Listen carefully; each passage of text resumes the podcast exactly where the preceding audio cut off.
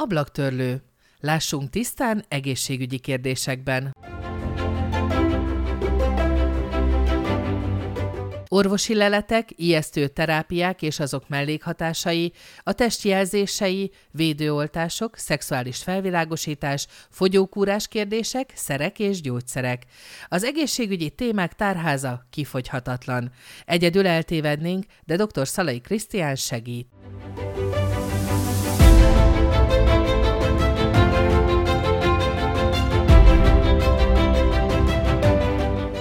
20 ezer megválaszolt kérdés online orvosként, 270 felvilágosító óra iskolákban, számos informáló cikk és több tucatnyi kérdező, akik szerint mindenkinek kellene egy ilyen magyarázódoki. Tartsanak velünk, kérdezzenek, hallgassák meg az orvost, aki az ablaktörlő adásaiban rendszeresen beszél egészségügyi kérdésekről.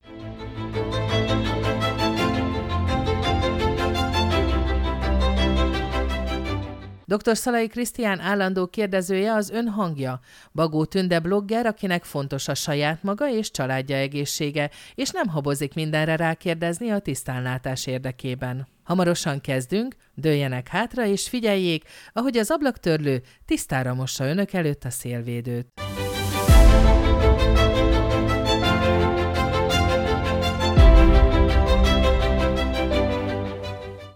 Üdvözlöm az Ablaktörlő egészségügyi podcast hallgatóit. Bagó Tünde vagyok, és Szalai Krisztián orvosférjemmel ma a patológiáról, mint az orvostudomány egyik diagnosztikai ágáról fogunk beszélgetni.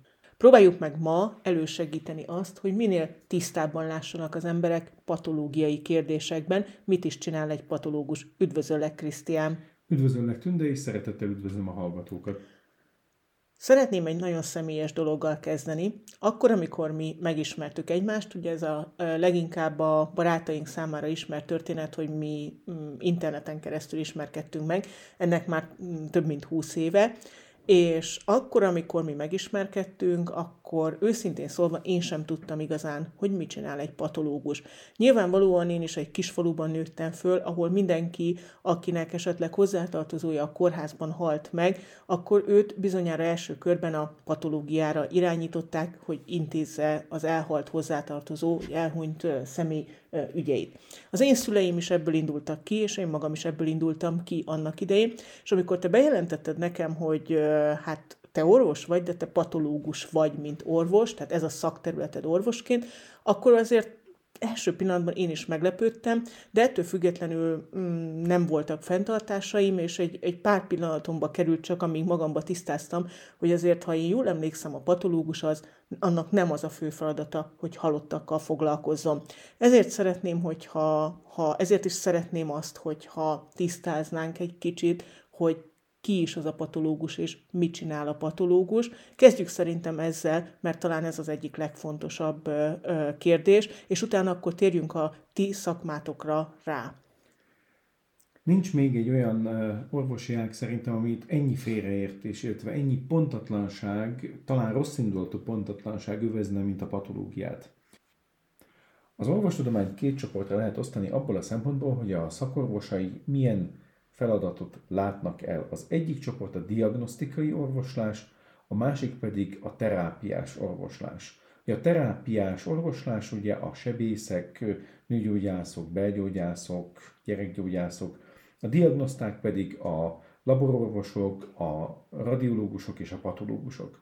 Ugye a diagnosztikus orvostudományi ágaknak az a feladata, hogy ö, valamilyen vizsgálati módszert elvégezve egy nagyon pontos ö, megállapítson egy adott kérdést, hogy a, mondjuk egy radiológus a látott fényképen, tehát röntgenképen, vagy egy CT képen látható elváltozásokat leírja, vagy pedig egy labororvos a vérben vagy egyéb mintában lévő elváltozásokat értékelje.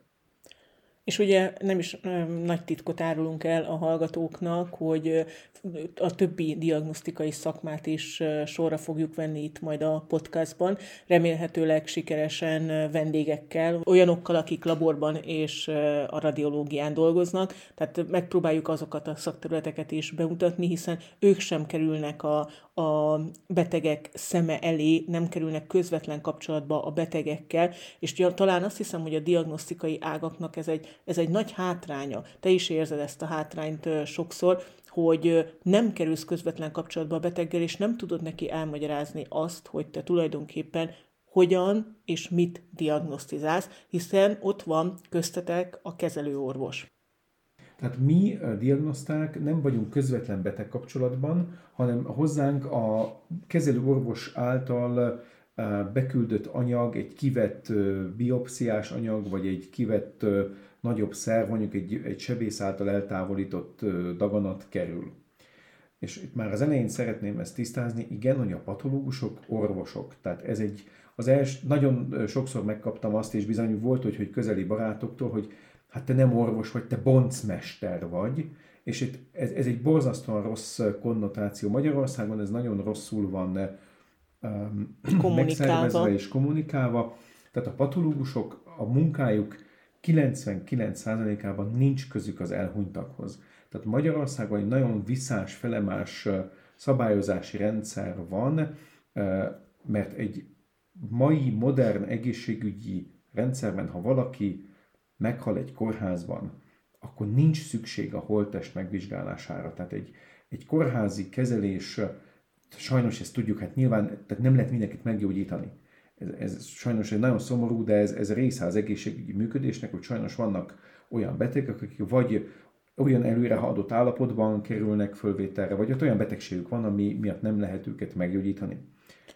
Milyen érdekes, hogy azért ugye a világ fordul, hiszen annak idején, tehát a középkorra gondolok most elsősorban, illetve inkább hát a, a, az újkor kezdetére, amikor a, az orvosok, azok az orvosok, akik közvetlenül a betegekkel kerültek kapcsolatba, szinte harcoltak azért, hogy boncolhassanak, hiszen semmilyen más lehetőségük nem volt arra, hogy esetlegesen felfedjék azokat a betegségeket, amelyeket kívülről nem, látták, nem láttak. Ma már ugye olyan képalkotó diagnosztikai eszközök vannak, állnak rendelkezésre a kórházakban és egyéb akár mondjuk magárendelőkben is, hiszen az ultra, ott vannak az ultrahangok, de ennél ugye sokkal bonyolultabb képdiagnosztikai eszközök is vannak, amelyek már nem teszik szükségesé azt, hogy a halottakat ugye boncolják, és ezáltal tulajdonképpen egy meg is fordult egy kicsit a, a világ, hiszen a, a kezelőorvosoknak már sokkal fontosabb az, hogy mondjuk egy ilyen diagnosztikai háttérrel rendelkező ö, mm, osztály ott álljon mögöttük, és segítse a munkájukat. Gondolok itt a sebészekre, vagy a nőgyógyászokra, vagy bármelyik olyan, olyan orvosi területre, akik ugye közvetlen kapcsolatban vannak a betegekkel. Tehát gyakorlatilag ti, mint patológusok, és ez ugye nyilván ott van a diagnosztika többi ága is, de most a patológusokról beszélünk, ti gyakorlatilag ott álltok az azon kezelő orvosok mögött, akik a beteggel közvetlenül találkoznak nak. Igen, tehát én ezt mindig úgy mondom, hogy mi olyan klinikusok vagyunk tulajdonképpen, aki, akik nem egy fonendoszkóp van a nyakába, vagy a filmeken lehet látni, ugye, hogy a fülorgigiszek mindig úgy feltűnően viszik a homloktükröt, mint státuszszimbólumot, hanem nekünk egy mikroszkóp csak az 20 kg, és nem tudjuk vinni magunkkal az ebédlőbe letenni magunk mellé az asztalra, mint egy belgyógyász viszi a fonendoszkópot a nyakában. Tehát igen, egy patológus manapság az ugyanolyan klinikus, mint egy belgyógyász, csak mikroszkóppal dolgozik. Tehát valóban egy nagyon komoly szemléletváltásra van szükség a, a mai közgondolkodásban, hogy én ugyanolyan betegágy melletti orvos vagyok, csak közvetlenül nem, tehát én nem írok föl gyógyszert, és közvetlenül nem gyógyítok, viszont megmondom a sebésznek, meg az onkológusnak, meg a nőgyógyásznak, hogy mit kell meggyógyítania. Az az, hogy mondjuk ők, ha valamit kivesznek egy betegből, akkor ti mondjátok meg, hogy gyakorlatilag mi az, amit kivet most nyilvánvalóan, ő tudja azt, hogyha mondjuk most egy vakbelet vett ki, ez most nem egy jó példa, de direkt mondom ezt a példát, ezt tudja, vagy azt is tudja, hogy valószínűleg egy daganatot vett ki, de nem tudja azt, hogy jó vagy rossz indulatú-e az a daganat, illetve hogy jól, jól vette ki. Mm, viszont ugye, ha nekem ma már, hál' Istennek az elmúlt 20 év, vagy a 20 évvel ezelőtti kis találkozásunk utáni tevékenységed miatt már egész más jut eszembe, amikor azt hallom, hogy patológia. Nekem színes képek, mikroszkópan készült színes képek jutnak eszembe, hiszen te annak idején, az első pár hétben, amikor megismerkedtünk, akkor mm, elküldtél nekem olyan fotókat, amelyeket te nap mint nap látsz a mikroszkóban, hogy én is érzékelhessem azt, hogy te valójában mivel foglalkozol, mit látsz. Ugye most azért is hoztam ezt a két példát, hogy hogyan lesz a kivelt daganatból ö, általad egy ilyen készített színes fotó. A, visszatolok még a, a vakbeles példára, egyébként jó volt a példa, mert ö, nagyon sokszor, tehát nyilván egy, egy gyakorlott sebész az el tudja dönteni, hogy amit megoperál, az körülbelül micsoda. De láttunk már olyat, hogy vakbélben egy pici daganat volt, és amiatt volt begyulladva, amit nyilván a, a sebész nem látott. Tehát, tehát a, a... Tehát ő azt hitt, hogy egy vakbelet vesz ki, de közben volt benne... Tehát egy, egy féregnyúlványt egész pontosan, tehát a vakbél ugye az, az egy kicsit ilyen ponyva fogalom, féregnyúlványt vett ki, ami be is volt gyulladva, de a gyulladás hátterében egy picike daganat volt. Tehát igen, van ilyen. Tehát uh, ugye a patológiának az a nagyon nagy előnye, hogy nekünk, ugye hozzánk bekerül a kivett anyag, ami lehet egy gombostűfejnyi gyomorbiopszia, vagy egy nőgyógyászati vizsgálat során a méhnyakról lekent pár sejt, amit egy tárgylemezre kent ki a nőgyógyász, de egy egész kivett gyomor is, tehát ez egy, ez egy elég nagy, szó szerint nagy méretében és nagy változatos az, hogy mi mit lát, mit kapunk meg anyagként a betegből. Nagyon fontos az, hogy mi megtudjuk azt, hogy mi a beteg története, tehát nem csak az, hogy ide küld valamit a adatok nélkül a sebész, ez egy, ez egy nagyon kulturálatlan és szakmailag elfogadhatatlan hozzáállás.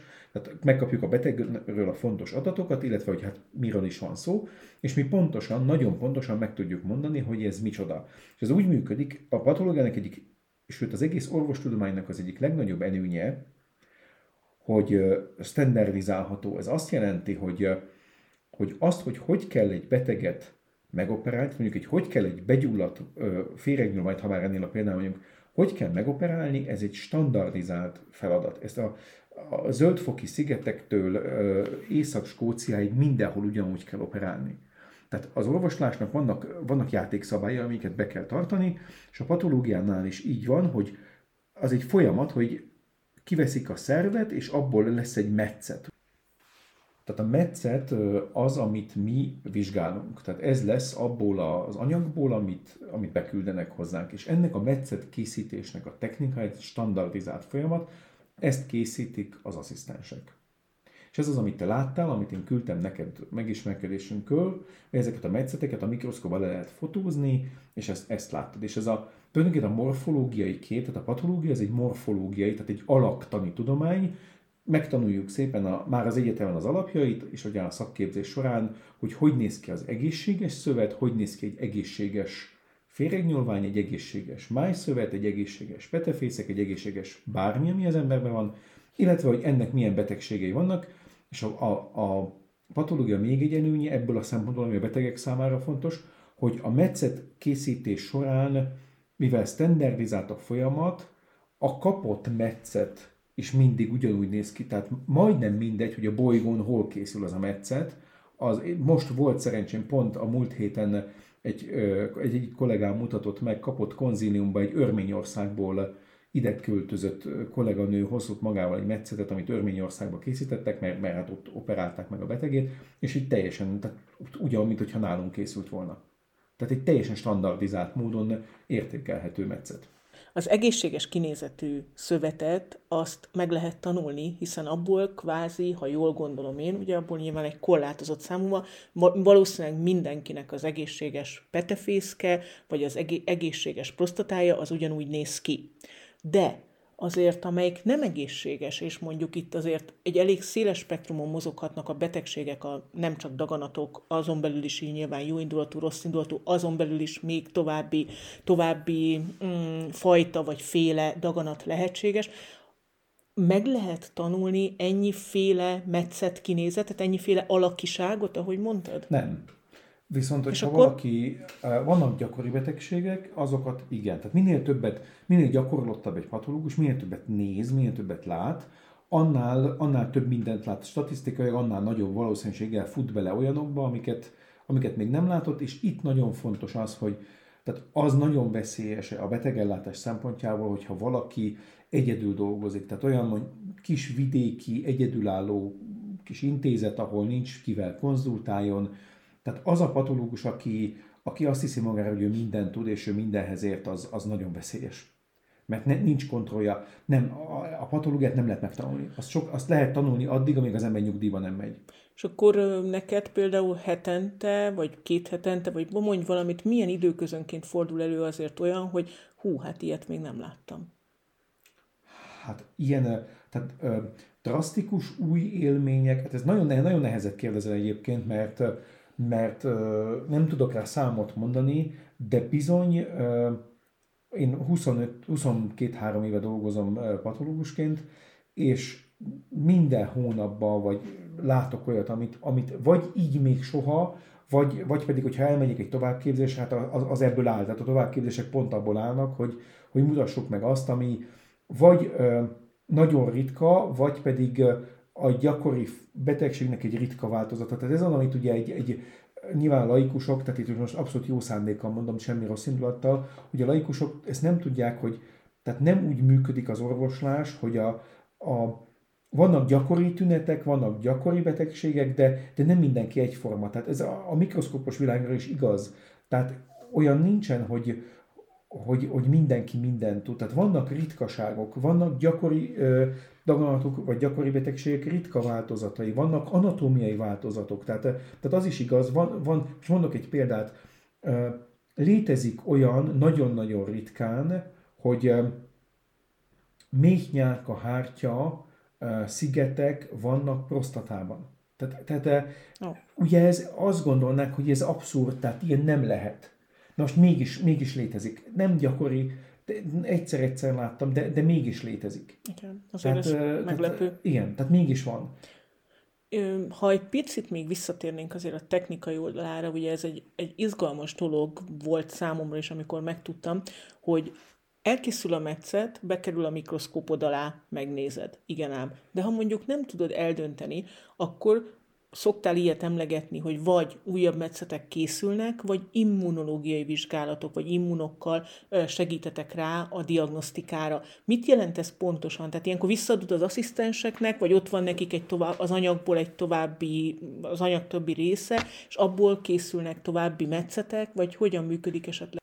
Ez úgy történik, hogy amikor készül a metszet, akkor az anyag, ami, ami beérkezik hozzánk, abból, a, ha ez egy nagy anyag, tehát úgy értem, hogy egy legalább 2-3 cm meghaladó méretű anyag, akkor abból vagy az egésze beágyazásra kerül, vagy egy kis részét kiválasztja egy orvos, vagy egy gyakornok, vagy egy szakorvos, és ez az anyag úgynevezett parafin kockákba kerül. Tehát parafinval ez beágyazva, a parafin a gyertyaanyaga tulajdonképpen ugyanaz, az anyagok amikor rögzítésre kerül. Tehát beszéljük át, hogy ez hogy történik, mert alapvetően nagyon érdekes dolog.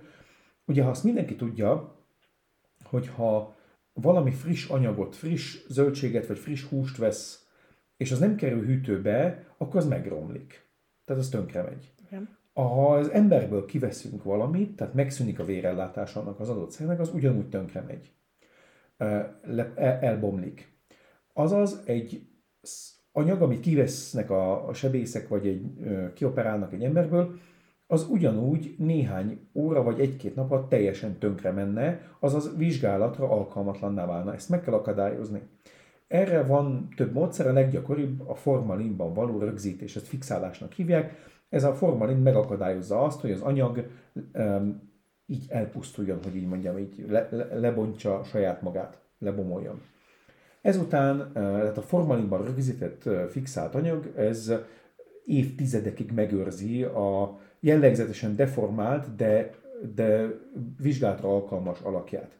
Ebből, a, amikor ez rögzült, akkor egy orvos, vagy szakorvos, vagy tapasztalt gyakornok eldönti, és ezt a szabad szemmel fontos elváltozásból kivág egy 1-2 cm átmérőjű darabkát, Ebből ez lesz beágyazva ebbe a folyékony parafinba egy bizonyos folyamat végén, és ez egy, ebbe a parafin kockából lehet elkészíteni a metszetet.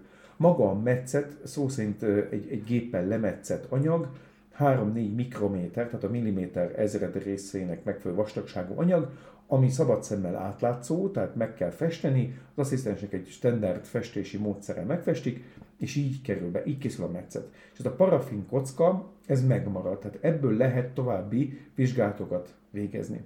És az immun, ez az, amikor én kezdtem a munkámat, tehát kezdtem a, végeztem az egyetemet, akkor már volt ez az immunhisztokémia nevű dolog, akkor Magyarországon még úgy gyerekcipőcskében járt, tehát volt már, de még nem, fej, nem, nem ért el teljesen a virágkorát. Ez egy forradalmi jelentőségű volt a diagnosztikában. Az immunhisztokémiának az a lényege, hogy nem feltétlenül daganatokra, gyulladásos betegségekre is használható.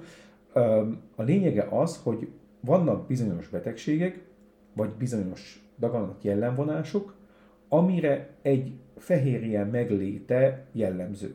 És ezt a fehérjét mutatjuk ki a daganatban, vagy pedig egyáltalán a szövet mintában. Mondok egy konkrét példát. Az emlőtumorok ugye igen gyakori daganatok. És az, hogy a beteg milyen gyógyszert, illetve milyen gyógyszeres terápiát kell, hogy kapjon, az a patológiai lelet, tehát a patológus dönti el igazából, hogy a, a beteg milyen gyógyszeres kezelést fog kapni. Illetve milyen gyógyszeres kezelésre alkalmas egyáltalán. Ha a daganat szövetében ki tudunk mutatni nemi hormon receptorokat, tehát ösztrogén, illetve progeszteron receptorokat, ez a két fő nemi, női nemi hormon, akkor van értelme ö, olyan gyógyszert adni, ami a betegben legátolja a hormontermelést, a nemi hormontermelést, mert statisztikailag ismert dolog, hogy ez a hormongátlás jelentősen ö, növeli a várható túlélést, mert a betegben esetlegesen megmaradt, megbújó tumorsejtek szaporodását tudja gátolni. És ez, a, tehát amikor a, a, Németországban a nőgyógyászok, Magyarországon tudtam, hogy a sebészek kioperálják az emlőtumort, az csak annyit tud, hogy egy tapintható gombóc, ami, amit onnan ki kell venni, de az, hogy ez, ez a, milyen daganat pontosan, értve, hogy van-e benne ez a receptor, ezt nem tudja megmondani.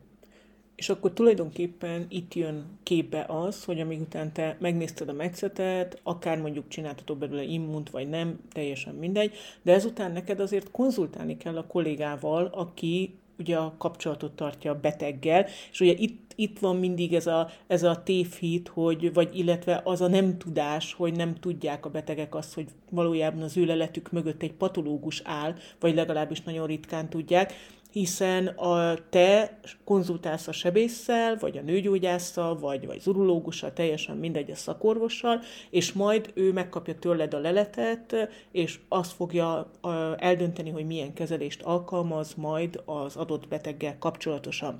Jól tudom, erre azért vannak fórumok, úgymond, onkotímek, ha nem tudom, azt hiszem Magyarországon is ezt a szót használtátok, ha jól emlékszem, hogy... Vagy onkotin, vagy tumorboard, én már nem, tényleg nem Igen, hiszem, hogy melyik, melyik szót használtuk el, mind a kettő, mind a kettő ugyanazt jelenti. Igen, tehát egy, egy ilyen uh, fórum van erre, aminek ez a célja, hogy össze gyűlik itt, itt nálunk Németországban, de emlékeim szerint Magyarországon is hetente egyszer vagy kétszer ülé, ültünk össze, és itt minden szakterület képviselteti magát, radiológus, onkológus, sebész, patológus, és akkor megbeszéljük itt az újonnan diagnosztizált, illetve megoperált betegeknek a kezelését. Valóban, tehát itt, itt, itt jön elő az, hogy tulajdonképpen a patológus az, az ugyanolyan kezelőorvos, mint, mint egy onkológus, csak én nem gyógyszert adok, hanem megmondom a diagnosztikát. Ezért é. nagyon és nem találkozol a betegekkel. És nem találkozom a betegek közvetlenül. Ezért nagyon tetszett az, ezt egy kollégám említette, hogy, hogy az Egyesült Államokban már nagyon gyakran diagnostic oncologistnak, tehát, tehát diagnosztikus onkológusnak hívják a patológusokat. Tehát ez egy nagyon precíz név ebből a szempontból. A betegek megkapják a teleletedet, vagy csak a szakorvos kapja meg? A legjobb tudomásom szerint a betegek nem kapják meg a leletet, kivéve ha kérik. Tehát kérhetik, de tudomásom szerint a mi rendszerünkben a beküldő orvos kapja meg a leletet automatikusan. Értem. Milyen hosszúak ezek a leletek, amiket ti írtok?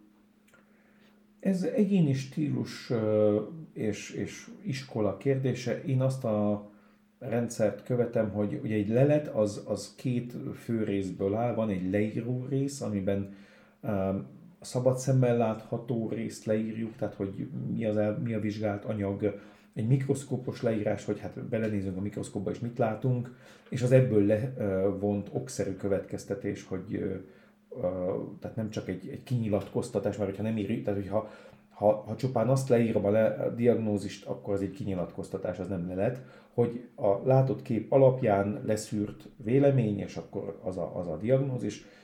Nem tartom azt jónak, hogy vannak kollégák, akik féloldalas regényeket írogatnak különböző leírásokról. Én ezt, ezt manapság ez túlhaladott, ezt senki nem olvassa el, unalmas. Um, illetve pontosabban egy, egy, egy, egy precízkedő fölöslegesség. Én azt az iskolát tartom, hogy lényegre törően és röviden, ami fontos legyen bent. Ha, ha ez tényleg csak egy tulajdonképpen egy negatív, mondjuk egy, egy szűrésszerűen végzett gyomortükrözésnél megállapított gyakorlatilag egészséges gyomornyálkártya az három mondat de egy, egy ö, komplett nőgyógyászati nagy műtét, mondjuk egy, egy méh daganat miatt kioperált méh és nyirokcsomók, és egy nagy komplett műtétnek a precízen feldolgozott anyaga, az két oldalnyi szöveg, tehát igen, elég sok minden van. Említetted, hogy nagyon fontos szerepet játszik ez a fajta diagnosztika abban, hogy milyen kezelést kap a beteg. Itt nyilván nem arra kell gondolni, hogy te konkrétan megmondod, hogy XY gyógyszert vagy XY kemoterápiát adjanak, hiszen azt az onkológus fogja megmondani, hanem csak egy irányvonalat adtok erre vonatkozóan, vagy hogyan kell ezt elképzelni? Ezt rendszerben kell elképzelni. Tehát amikor mi, hogy maradjunk az emlő tumoros példánál, tehát mi megmondjuk, hogy ez egy milyen típusú, az emlődaganatoknak nagyon sok szövettani altípusa van. Megmondjuk, hogy ez egy pontosan milyen típusú, van-e benne receptor, van-e benne még egyfajta speciális fehérje, ami fontos a, a sejtek növekedéséhez, még egy-két jellegzetességet leírunk. Ezek alapján az onkológus algoritmusosan eldönti, tehát egy, egyfajta ilyen folyamatábra szerűen gondolkodnak az onkológusok, hogy ha ez és ez és ez megvan, akkor ezt és ezt és ezt a gyógyszert kell adni. Tehát, tehát mi patológusok nem mondjuk meg azt, hogy háromszor egy tablettát ebből, hanem leírjuk azt, hogy ez egy pontosan ilyen daganat. Én tudom, hogy az onkológus mit fog mondani erre, de nyilván nem, nem írom le, hogy akkor tessék ezt és ezt adni, mert ez az onkológus feladat. Az onkológus úgy dönt, hogy uh, ugye protokollok vannak, tehát előírás szerint ha a betegnek ez és ez a daganata van, és van benne hormonreceptor, és még ez megvan, akkor ezt és ezt a gyógyszert kell adni. Nyilván egyéni mérlegelések lehetnek, mert ha mondjuk olyan a vese funkciója a betegnek, hogy nem bírná azt az adott terápiát, vagy van egy bizonyos az onkológus tapasztalat alapján, hogy igen, a betegnek ez és ez a, tehát egy, egy mondjuk olyan daganata van, ami kedvező prognózisú, tehát nem érdemes kemoterápiát kapni, mert a, annak a valószínűsége, hogy segít rajta, tehát a, a hosszú távú prognózisát, a hosszú távú javulását csak kismértékben segíteni elő a kemoterápia, de a mellékhatások nagyobbak, akkor nem érdemes adni. De ha a beteg ragaszkodik hozzá, és maximális biztonságot szeretne, akkor, akkor kaphat. Tehát az onkológusnak is van egy, egyfajta játéktere, amiben dönthet de az orvoslás egyik legnagyobb előnyeit megint előjön, hogy ez egy fajta um, keretek közé szorított uh, választási lehetőségek. Tudod, mi tetszik nekem legjobban a diagnosztikában? Ak- legyen az akár a patológia, akár a, a, a, a radiológia, vagy a laborosok, hogy valójában ti vagytok azok, akik leginkább átfogóan látjátok az emberi szervezetet, sokkal átfogóbban, mint egy-egy szakorvos. Nyilván ők is látják valamilyen szinten, de ti azért, azért átfogóan, hiszen nálad megfordulhat egy olyan bőr bőrdaganat, vagy egy bőr darab, amelyet mondjuk valakinek a fejéről vettek le, de olyan is, ö, olyan is előfordul ugye nyilván, hogy valamit a méhéből vettek ki valakinek, vagy, vagy éppen a lábujjáról. Tehát, hogy most csak így nagyon-nagyon külsőleg akarom ezt mondani, hogy, hogy a, a fejet búbjától a lábúj hegyéig az ember megfordulhat nálad. Igen, ez a patológiának egyik legvonzóbb tulajdonság, hogy egy igen átfogó terület. Tehát tényleg az agydaganatoktól a, a bélbetegségekig, tehát igen, igen széles a, a spektrum. Ugye ezért is fontos az, hogy, hogy az ember olyan helyen dolgozzon, ahol olyan, olyanok a beküldők. Tehát mi, mi patológusok, mi abból dolgozunk, amit kapunk. Tehát én, én azt látom, amit hozzánk küldenek. Tehát, hogyha ha olyan kórházba dolgoznék, ahol a, aminek nincs kapcsolata urológusokkal és nőgyógyászokkal, hanem csak sebészekkel, hasi sebészekkel, akkor nyilván nem látnék prostatabiopsziákat. Tehát ez, ez egy, ez egy szekundér, tehát nem az én döntésem, hogy mit nézek, de nyilván olyan helyet választ magának az ember munkahelyre, ahol, ahol széles a spektrum, különben a monotonitás az egy nagyon veszélyes a mi szakmánkban. Viszont az is igaz, hogy, hogy musz, tehát, tehát azt nem tehet, tehát nincs olyan patológus, aki mindent, mindent tud. Tehát musz, ha valaki nagyon, tehát vagy azt az utat választja, mint például én, hogy egy úgymond általános patológus lesz, tehát aki, aki a rutin patológiához ért, azt üzenbiztosan csinálja, de ha szembe jön valami nagyon ritka olyasmi, azt nem vállalja föl, hogy mert ugye, ha mondjuk kapok egy, egy gyulladásos májbiopsziás anyagot, akkor most vagy az a lehetőség, hogy két napon keresztül lapozgatom az összes májkönyvet, és, és akkor vagy eltalálom, vagy nem, vagy elküldöm annak az embernek, aki mondjuk napi 8 órában csak májbiopsziákat néz. Nyilván az utóbbit fogom választani. Igen, tehát akkor azt láthatjuk, hogy azért rendkívül fontos az, hogy konzultáljatok egymással ti patológusok is, hiszen tényleg olyan jól láttam én akkor ezt, hogy nagyon széles az a spektrum, amit föl kell ismerni egy patológusnak a mikroszkóp alatt. Igen, a konzultáció ebben a szakmában, de szerintem az egész orvostudományra igaz, nagyon-nagyon fontos. Tehát senkinek nem szabad fölvállalni azt, hogy ő mindent tud. És hadd mondjak el még egy, egy részét a munkánknak, ami ami a, a legveszélyesebb, vagy a leg, legnehezebb része talán a szakmának, ez az úgynevezett műtéti gyors fagyasztás.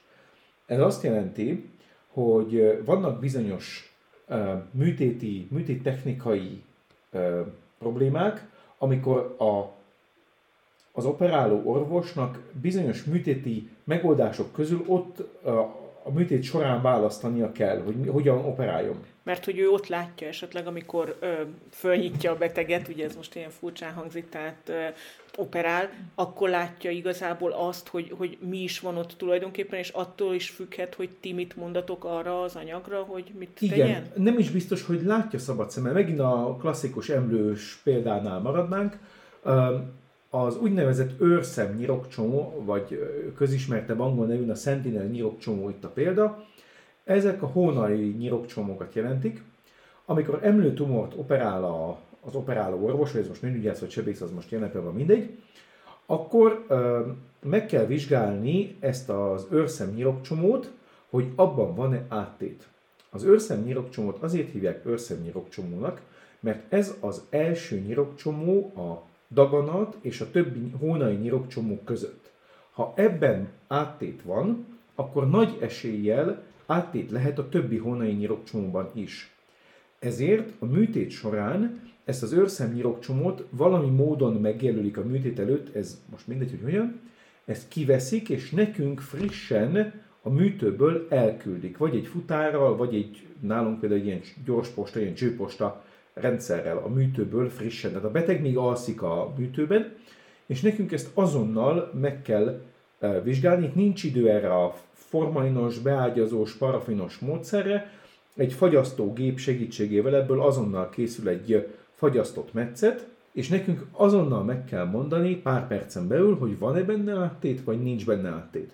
Ha van benne áttét, akkor a nőgyógyásznak, vagy sebésznek, az operáló orvosnak ki kell vennie a hónai nyirokcsomokat, amiknek, mármint ennek a műtétnek lehetnek kellemetlen mellékhatásai a, a beteg számára. Tehát itt döntő az, hogy mi mit mondunk, mert ha, ha kiveszik a hónai nyirokcsomókat, akkor szinte biztos, hogy a felső végtagon egy, egy nyirok duzzanat, egy nyirok ödéma képződik, ami kozmetikailag komoly probléma, viszont ha nem veszik ki, akkor um, nagyon rossz prognózisú dolog lehet. Ez, azokat a nyirokcsomókat, hogyha daganatosak, azt el kell távolítani. Tehát ez a gyors fagyasztás, ez, ezt azonnal, tehát pár percen belül meg kell vizsgálni. Tehát ez a patológiában a legnehezebb feladat, mert itt nincs idő arra, hogy elküldjük valakinek az anyagot. Ezt a vizsgáló orvosnak, ha mondjuk egyedül van az osztályon, mert, mert mondjuk egy kis patológia, vagy pedig mindenki szabadságon van, akkor neki egyedül azt azonnal el kell dönteni. Igen, ez azért nem könnyű feladat, viszont így ti is részt vesztek a műtétben, még akkor is, hogyha nem vagytok ott Igen. A, Igen. a műtőben közvetlenül, de, de a háttérben.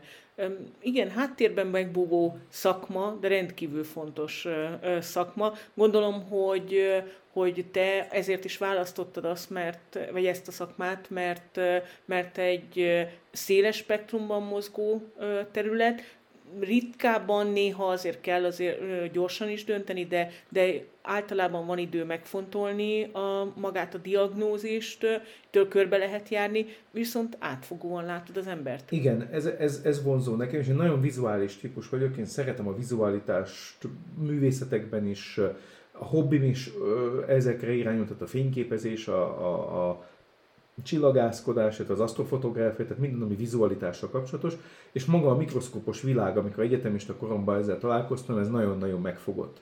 És patológiában tényleg nagyon tetszik az, eltekintve a műtéti gyorsfagyasztást, hogy nem kell azonnal döntést hozni, tehát van idő utána olvasni, gondolkodni, konzultálni, de ugyanakkor ugyanolyan életbevágóan fontos csak a döntéseink. Hadd mondjak erre egy példát nyilván nevek említése nélkül, hogy mennyire mennyire um, sorsdöntő egy lelet.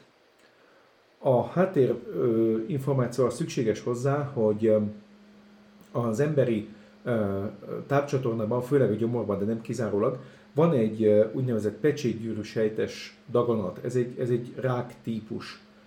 És a egy gyomor biopsziában ezeket a pecsétgyűrű sejteket néha nehéz észrevenni, mert mert megbújjak és kis elszórtan meglévő tumorsejtek ezek, illetve hasonlítani tudnak egy bizonyos másik sejtre, amelyek, um, amelyek nem daganatos sejtek, egy felületesebb megnézéssel össze lehet őket keverni. És, és ismerek egy kollégát, aki um, pecsétgyűrűnek, sejteknek nézett egy nem pecsétgyűrű sejtes sejteket.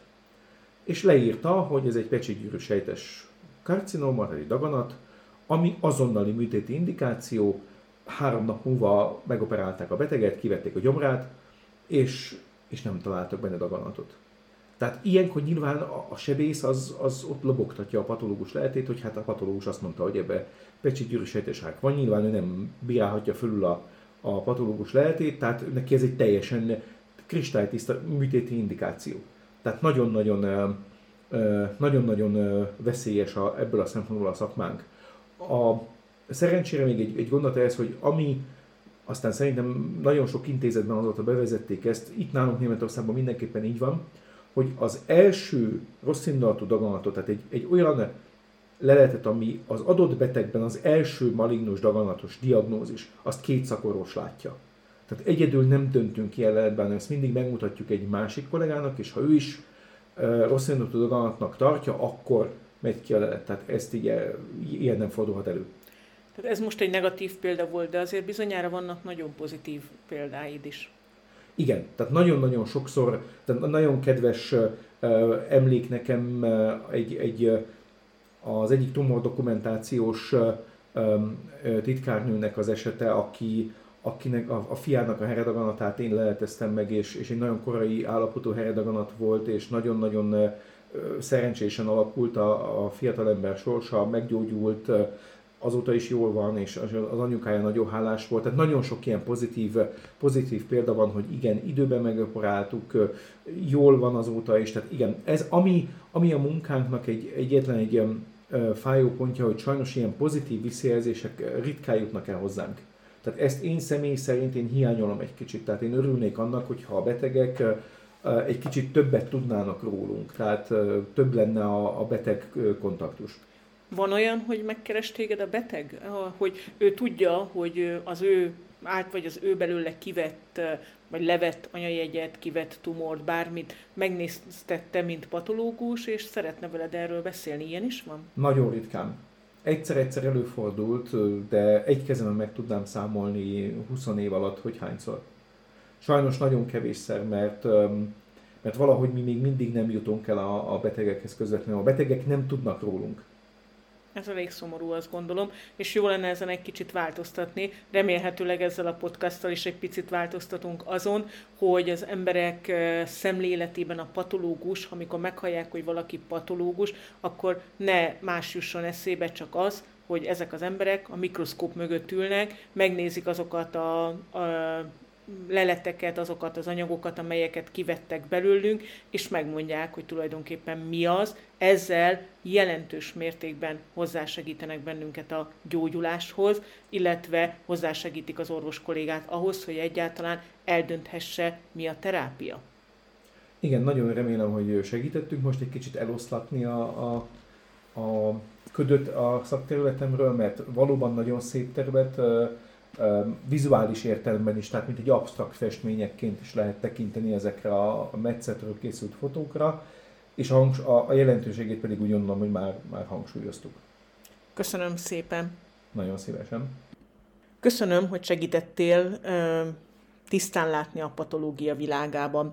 A hallgatóinktól pedig azt kérem, ha tetszett a beszélgetés, akkor iratkozzanak fel az Ablaktörlő Facebook oldalára, itt értesülhetnek a két hét múlva érkező újabb beszélgetésünkről, amelynek egy nagyon-nagyon izgalmas témája lesz a kemoterápia, hiszen ha most a patológiáról beszéltünk, akkor a kemoterápia elég szorosan kapcsolódik a daganatkezeléshez. Szükséges-e, veszélyes-e, mikor kell, mikor nem kell kemoterápiáról fogunk beszélgetni az ablaktőlő következő adásában. Adásainkat megtalálják a közösségi média felületein, valamint a Spotify, iTunes és a SoundCloud oldalakon. Valamennyi felületen lehetőségük van a megosztásra, így érhetjük el, hogy minél többen egészségesek maradjunk, és minél többet tudjunk meg egészségügyi témákról. Viszont hallásra két hét múlva.